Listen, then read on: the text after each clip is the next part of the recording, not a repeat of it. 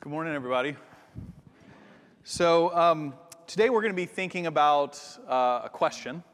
Uh, and um, the question that we are going to be spending some time with uh, is the question, why? Okay? Um, pretty much, I think that when we look at the hardest questions we're going to be asked and the hardest questions we do ask of other people, it usually starts with the word why, right? Uh, there's, there's what questions, there's how questions, when questions, where questions. Not that all of those are easy, but a lot of those you can answer more by observation. Why is a totally different question because you have to get into the motivation or something, or you have to really understand something to be able to understand why. If somebody asks you a question that starts with why and you can answer it, you've got to understand how it really works, right? Um, example uh, I can observe and I know what happens when you apply heat to water. Okay? It boils. That's a very important thing in my household. My wife is British. And boiling water, I learned early on, was a key to a successful marriage for us because she is a hot tea drinker, which means that I am now a hot tea drinker after being married for, for 20 years. And, uh, and, it, and regardless of the time, one of the, my favorite moments with Beth was her first time she ordered tea in America. Uh, we were engaged 20 years ago. She was visiting for the first time and uh, she asked for tea at lunch. And the woman at the restaurant just like, sweet or unsweet? And she had no idea what to respond to that. And she, she like just said unsweet. And then when they brought it with ice cubes floating in it, she just stared at it for like 20 seconds and then looked, she goes, what is that? And I was like, well, that's, that's, and, and it's an important thing that I know how to boil. I know what happens when you, uh, when you put heat with water because uh, in our marriage, that's the key to happiness, right? Uh, if I mess up, two important things. Number one is to be able to say, I'm sorry. And the second is to put the kettle on. Uh, and, and, and those are key components to marital bliss in our family, right? I can tell you what happens when you apply heat to water. I don't really understand why it happens to water, what, why water boils. But there are people who do. And there were people that when they saw things like that, it was like, I want to understand why this is. I don't want to just like know that it happens. I want to know why. And when they understood why, they had to get into how molecules work and how matter is formed. And as they uh, uh, apply heat or apply cool or different temperatures to different substances, things happen. And that has led to all kinds of scientific discoveries that benefit our world. And the reason that those people can do that is they have this curiosity to go, I don't just want to observe what happens or even understand how it happens. I want to know why it happens because why gets at a deeper meaning of things, right? You see that in faith. One of the most important quest- questions that any of us will ever ask in faith, the most important questions really often start with that word why? Why does God allow this to happen? Why would God seem to be absent from my life with all that's going on right now? Why do bad things happen to good people? You see, those are different than like, how does God work or when does God show up? Why forces us to really wrestle in those really hard questions of faith with the very nature of who is God and how does God work and what do we understand about God? And what do we kind of like about God and not? And what are the things that when we look at God, we kind of go, I wonder if that's really real? Can I believe in God if that's happening? Why are the di- disturbing questions of faith, but if you don't wrestle with them, your faith is never going to be strong. Struggle in the why questions leads to a deeper, deeper faith because you have to wrestle with the nature of God in it. It's true in leadership. All of you are called to be leaders. We've talked about this before, whether you, wherever you live, work, and play. Some of you called to do it in, in, in kind of ways at work, or maybe it feels more public. Some of you have a title that says you're a leader. Uh, some of you might do this in quieter ways in your neighborhood, or, or with your children, or uh, with your friends, or in your small group. You're uh, someone who does this. And, and yet, all of us are called to be leaders. One of the most important things in leadership is to be able to teach why we do the things we do. Ineffective leaders are people who often just say what we're going to do or how we're going to do it. But the inspiring ones are the ones who start with the question why. Here's why this is important. Here's why we want to change things. And if you can teach the why, if you can talk about the motivation behind it, if you can talk about the reasoning behind it, it doesn't mean everyone's going to agree with you, but it does mean that you're going to have a much better chance of effectively uh, altering and impacting the world around us. Why is a centrally important question in all of our lives. It causes us to go deeper. And when we are asked the question why, it forces us to really think about our answer answers. Why is so critical. And it's that question that we're going to spend some time sitting in today as people of faith. We're going to ask the question why about one of your favorite and my favorite subjects to talk about in faith and in life in general, and that is how we're supposed to handle our money and our finances and our possessions. And I'm aware that some of you have given a look to the person next to you going, I told you we should have skipped church today. I told you we should have just gone to brunch. But I want you to know that we're going to be able to sit in the why question of this today because I am not about to ask you to give to anything. There is no capital campaign being announced. There's no matching gift for a mission partner. There's no pledge cards that are about to be sent out. There's no sense that the church is in trouble financially and the financial people are going, you need to talk about money because we're in trouble as we go into summer. We're doing well financially. We're healthy in how things are going. But we are going to talk about it because you cannot read the Bible and not see that there is a, a bind that is inescapable between our spiritual lives and our financial lives. You cannot escape it. And no matter who you are, or how much money you make, or how much money you think you should make, or how much money you plan to make someday, no matter whether you're 13 or 30 or 90, this applies to us. And money is both a litmus test and how we handle it of our spiritual health. And the Bible's very clear about that and it's also a catalyst to spiritual growth. It's a practical way of going, all right, Jesus, I'm going to trust you. Not just with my feelings, but I'm actually going to trust you as I give away. Okay? But I hope we can sit in the why question because it's actually the more important question of why faith and money are so inextricably tied together. If I can tell you from the beginning, this is not a setup to ask you for anything. So just listen think, experience as we look at the question of why is this such a big deal, okay? All right. I, I did my best to try to like open this up. All right, so the scripture passage we're looking at today as we continue in this series looking at the birth of the church in the book of Acts uh, comes from Acts chapter 4, starting in verse 32. And I invite you to just read, uh, listen, uh, pray through God's word to us all today. This is what Luke writes. He says, Now the whole group of those who believed were of one heart and soul, and no one claimed private ownership of any possessions, but everything they owned was held in common. With great power, the apostles gave their testimony to the resurrection of the Lord Jesus, and great grace was upon them all. There was not a needy person among them, for as many as owned lands or houses sold them and brought the proceeds of what was sold. They laid it at the apostles' feet, and it was distributed to each as any had need. There was a Levite, a native of Cyprus, Joseph, to whom the apostles gave the name Barnabas, which means son of encouragement. He sold a field that belonged to him, then brought the money and laid it at the apostles' feet. This is the word of the Lord. Thanks be to God. Let's pray together. Lord, we ask this day that you would meet us in this place, and no matter who we are, what opinions we have, what doubts we have, what thoughts we have, what beliefs we have, that we would encounter you, the living God, this morning, right here in our midst, and you would speak your truth to all of us, individually and corporately. Change us that we might believe and live out your good news in our lives this day and this week. We pray in Christ's name. Amen.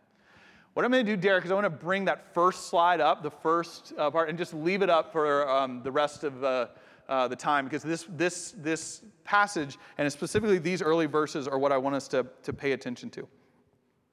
Because one of the things, and we've talked about this before as the backdrop of this series, this is why we're talking about this series, is that there is something amazing that was taking place in the New Testament church. There was something amazing that was changing the lives of all kinds of people in that day and age. When you think about the fact that the church has never really experienced any kind of dynamic time like we read about in the book of Acts and afterwards in the early centuries of the church, because Christianity at this point is this outlawed little sect of Judaism that is localized to Jerusalem. And Jerusalem is in Israel, which has no strategic value in part of the Roman Empire. It was not a big place that they had a big goal of conquering, but they needed to, to conquer it in order to to be on trading routes to more valuable parts of the world. So the Romans had come in, they had conquered uh, Jerusalem, and you've got this little outlawed sect of a native religion in the midst of the vastness of the Roman Empire. And in less than 300 years, the entire Roman Empire became Christian believing. Something happened to that. And they had no 10 year strategic plan of how it was going to get there. They didn't have consultants that could come in and tell them what they were supposed to do. They didn't do any of the stuff that churches so often go to. But what they had was this life that they were living. And as they were living it, the people around them just kind of found it irresistible. They just sort of kept coming. It's like, what is going on with those people? And it was just drawing folks to this life. And part of the life, and we see this in Acts chapter 2, we see it in Acts chapter 4 here, we're going to see it going forward, is one of the things that made them distinct was the way they handled their money, the way they handled their possessions. It made them different. It's what we call here at Covenant when we read about this extravagant generosity, right? And you might be filled with questions as you read this. Like, it's like, how, like, what were they thinking? Living this way? Or how did they survive or provide for their families in this? Like, these are all practical questions there. But what I want to sit with today when we read this passage is the why question. Why were they doing it? If we can get at the why, we're going to get at the deeper stuff going on.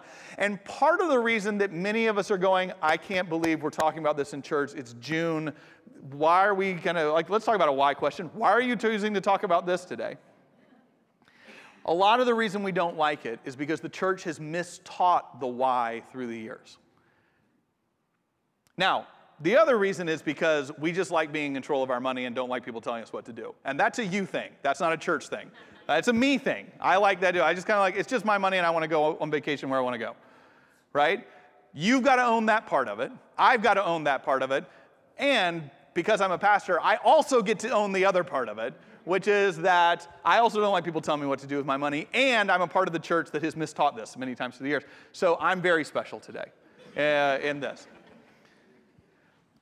The church has taught the why in various ways that have been wrong. For example, the first church I ever worked in as an associate pastor just out of seminary in Atlanta, I remember my first stewardship committee meeting. It's where we were talking about people giving to the budget of the church. And I remember the chair of the committee kind of sitting at the head of the table, and everyone had these ideas like, what if we have this theme and this logo and this idea? And he just sat and he goes, You know what we need to talk about?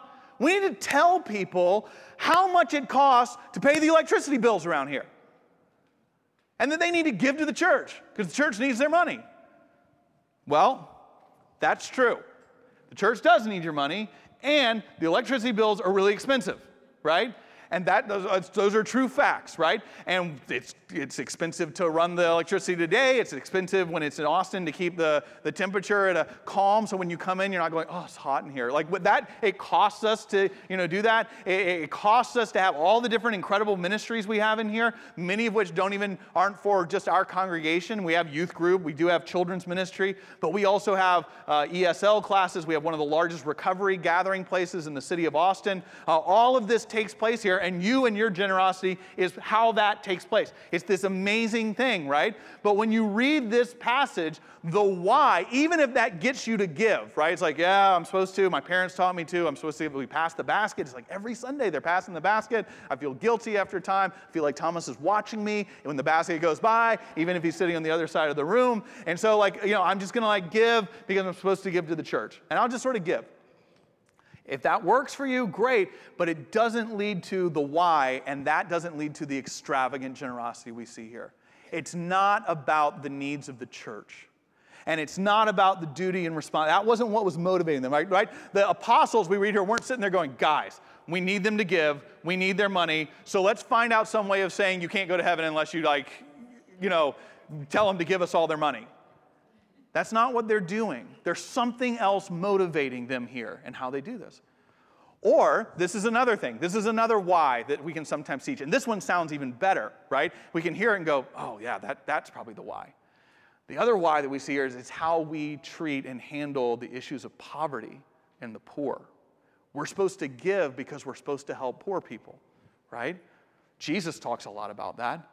And we read this here, and it's like they, they, they, no one claimed private ownership. They gave everything away, and there was not a needy person among them. Can you imagine that? I mean, we're in Austin where if you get off the highway at any point in the city, you are reminded of the need that is around us. And yet we uh, are reading about this time where they're like, they gave in such a way that there was no poverty in the midst of their community. Can you imagine that? And it's like, man, that was the church that had it figured out. Is that the why? I mean, it feels like very spiritual. We're supposed to help the poor. But it doesn't say, look at this, if we look at this again, it doesn't say they saw that there was poverty, so they gave in this amazingly generous way because they were really nice people, and then they gave in such a way that poverty was eliminated in the midst of their community. Poverty was eliminated in the midst of their community, but that doesn't read here in the text like it was the motivation for why they gave. It was this amazing fruit of their generosity but I don't believe that's the why. I want to take a second for this because that's probably, uh, it's different than how um, probably a lot of us think because it seems like the right answer is I want to help people. That feels like a good enough why. And for most people in our culture, that's why they give, right? We can see an infomercial and there's a malnourished child that comes up and there's music playing in the background and it touches it. It really does, right? And we're like, I want to help. I want to help people in need. I see poverty in the world around us. I see homelessness. I see exploitation of people. I want to give. I want to be a part of changing the world. I want to help. I want to be a good person. But here's why the problem is is that that doesn't lead to extravagant generosity like we see here. And studies show it doesn't lead to extravagant generosity. It gives, it's some giving, but it's not extravagant. And part of what happens with that, and I just want you to think about this and be open, is that when my motivation, the why is I want to help people in need, there's often still a power dynamic that's at play there, right? It's I who have, or we who have, wanting to help those people over there who my heart really breaks for. And so it sort of rolls down from me unto them, and I stay here and they stay there. There's kind of a separation that maintains in that. It's what people who study philanthropic, uh, philanthropic giving say is more sympathetically motivated giving, right?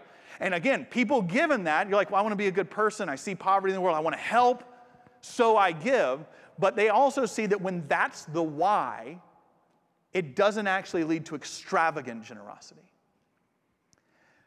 Just helping people who are in need, I don't believe is the why here. And I want to challenge us that it may isn't supposed to be the why for us. The why that I want you to pay attention to comes in this amazing phrase, uh, kind of middle of the way through. And we're going to start with that word with. With great power, the apostles gave their testimony to the resurrection of the Lord Jesus, and great grace was upon them all. I want to say that again. Look, that phrase, you can read it. Great grace was upon them all.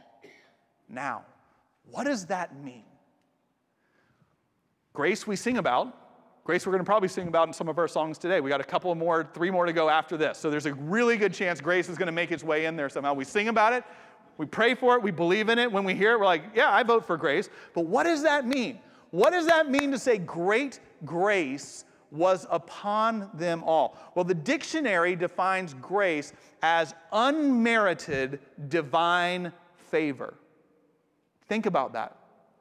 Unmerited, unearned, undeserved divine favor.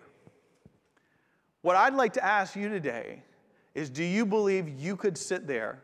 Because the book of Acts, as we've talked about, doesn't end. It's 28 chapters written. You and I today in our lives are writing Acts 29.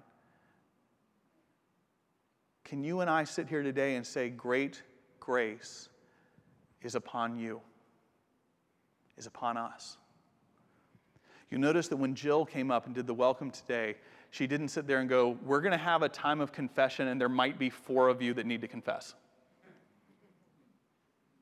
She didn't sit there and go, There's like a few of you who are bad apples, the rest of us were really good people but we don't want to shame you because it's church and we're nice people. And so rather than making you stand and publicly identifying you who have kind of messed up and need to confess today, we're just going to all pray silently and it's all going to feel inclusive so that nobody feels like, you know, like kind of pointed out or anything else. And, and we're just going to kind of sit here and, and we'll all do it. And then we'll hear on behalf of those few people who have done bad things, who aren't as good as the rest of us, that God forgives them.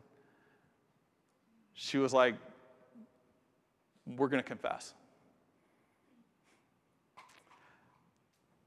Where is unmerited divine favor found with you? What we are as people, when we talk about why we need to confess, it's not that it's like we're horrible, bad people all the time, but how life works is this, and see if this sounds familiar.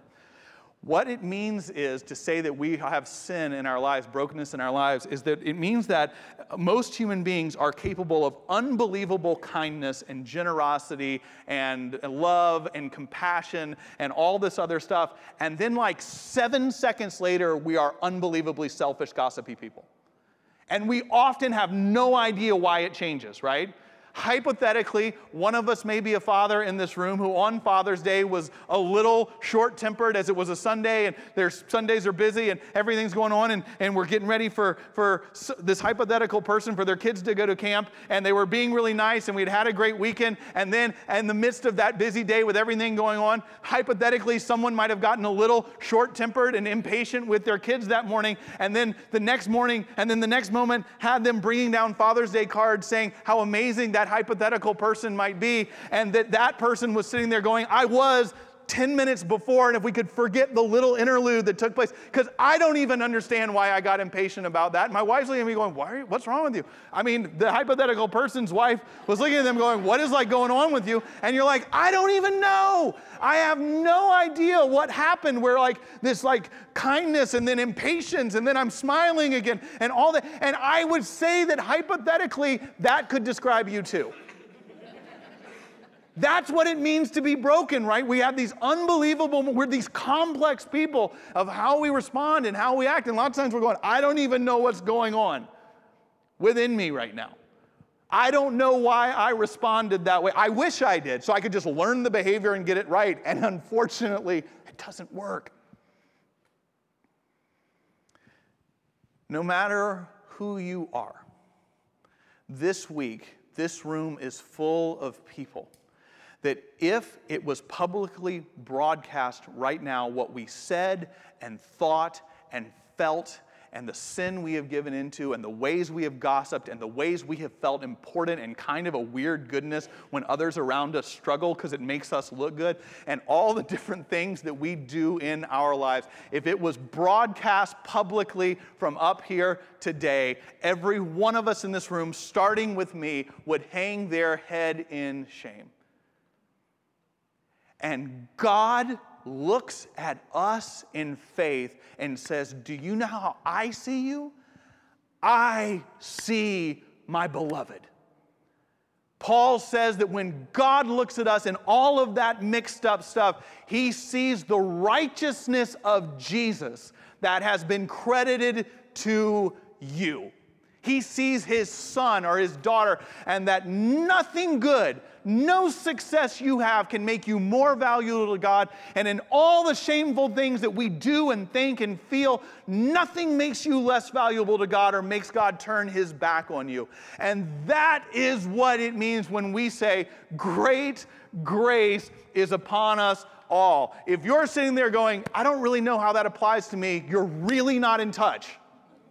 And if you're struggling to know how it applies to you, talk to the people that love you. Because usually the ones who are closest to us see our flat sides the most. And if they tell you you don't have any, they're not telling you the truth.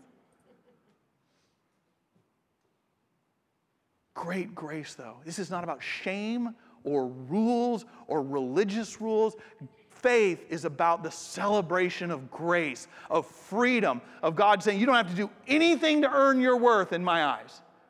You are beloved because God declares it to be so. You are somebody with worth and meaning. Great grace is upon us all. And that, friends, is the why. Because when we understand that about ourselves, when we understand that about the nature of God and His amazing grace of how sweet the sound that word is, when we know that that's true, it's really, really, really hard to look at somebody else and go, you need to pick yourself up by the bootstraps. Sympathetic philanthropy and giving and charity is I will help those in need because I'm a good person and I want to be a good person in this world. Extravagant generosity has a totally different motivation. It as as God has met me in my need, I get to be a part of God meeting the needs of those around me. It's not sympathetic giving with this power dynamic like this, it's empathetic giving where simply we are being invited to be a part of what God's already done for you. And when you become a part of what God's doing in the world, when you start taking the patterns of Jesus up in your heart, that's where we come alive. That's where we flourish. There is a joy of giving. That is why, and I've said this before at Covenant, and we're not about to ask you for anything, but when it comes to pledging and everything else, and people want to go, well, is tithing before or after taxes? You're like, you're missing the whole point. You're missing the point. This isn't about a rule that God is saying you to do. This is saying God going, this is what it looks like to live like me. This is what it's like to be fully alive. There is a joy of giving. There is a joy of extravagant. giving. Come be a part of what I'm doing in the world. Come offer to somebody else what, what I have given to you.